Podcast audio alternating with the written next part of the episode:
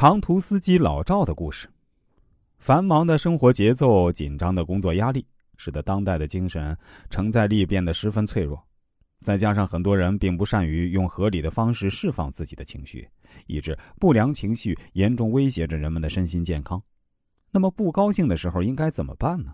是否就要把怨气都写在脸上，让所有人都看见，并影响其他人的心情呢？一个真正明白事理的人啊，是不会这么做的。他们知道这样做并不能改变自己的处境，反而会带来更多的麻烦。把喜怒哀乐装在口袋里，然后尝试着自己去调试，才是明智的选择。老赵就是一位曾经来找我做人生规划的网友，我当时就提醒他，做什么事儿啊，一定要带着理性去，不能冲动。老赵说自己就是因为太冲动，得罪了太多人。但做完错事后呢，就会非常后悔，比如得罪了朋友，再也不能一起好好说话，他自己也不知道应该怎么办。我对他说：“以后做什么事情或者想要说什么冲动的话语之前，都先掐一下自己的大腿，让自己啊先冷静一下，然后再考虑一下是否可以这么去做。就这么去说。”老赵说：“这个办法听起来不错，可以试试。”老赵是一名长途汽车司机。由于工作性质的关系，一个月至少有半个月在外面度过。前段时间，他无意发现老婆有外遇，跟老婆大吵一架。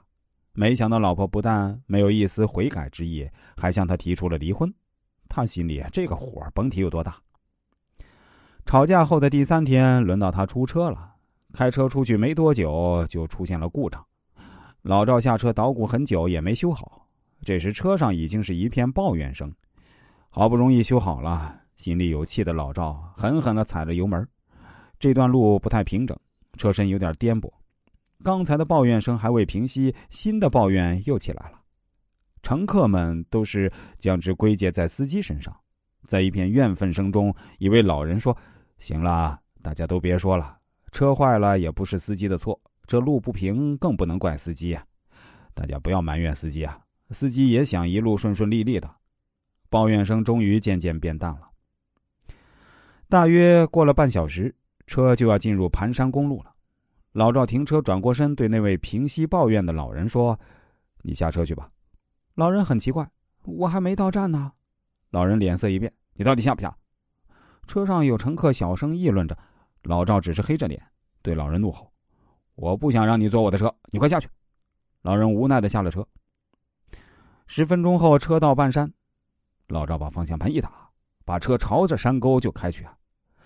但就在这千钧一发之际，他忽然想起了我对他说过的话，于是他狠狠的掐了一下自己的大腿，马上又恢复了理智，从而避免了一场悲剧的发生。